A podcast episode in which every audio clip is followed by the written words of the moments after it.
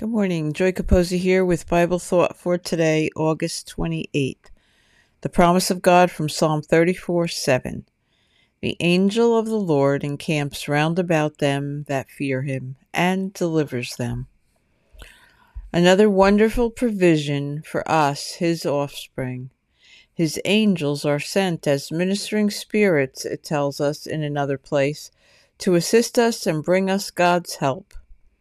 Don't leave home without them.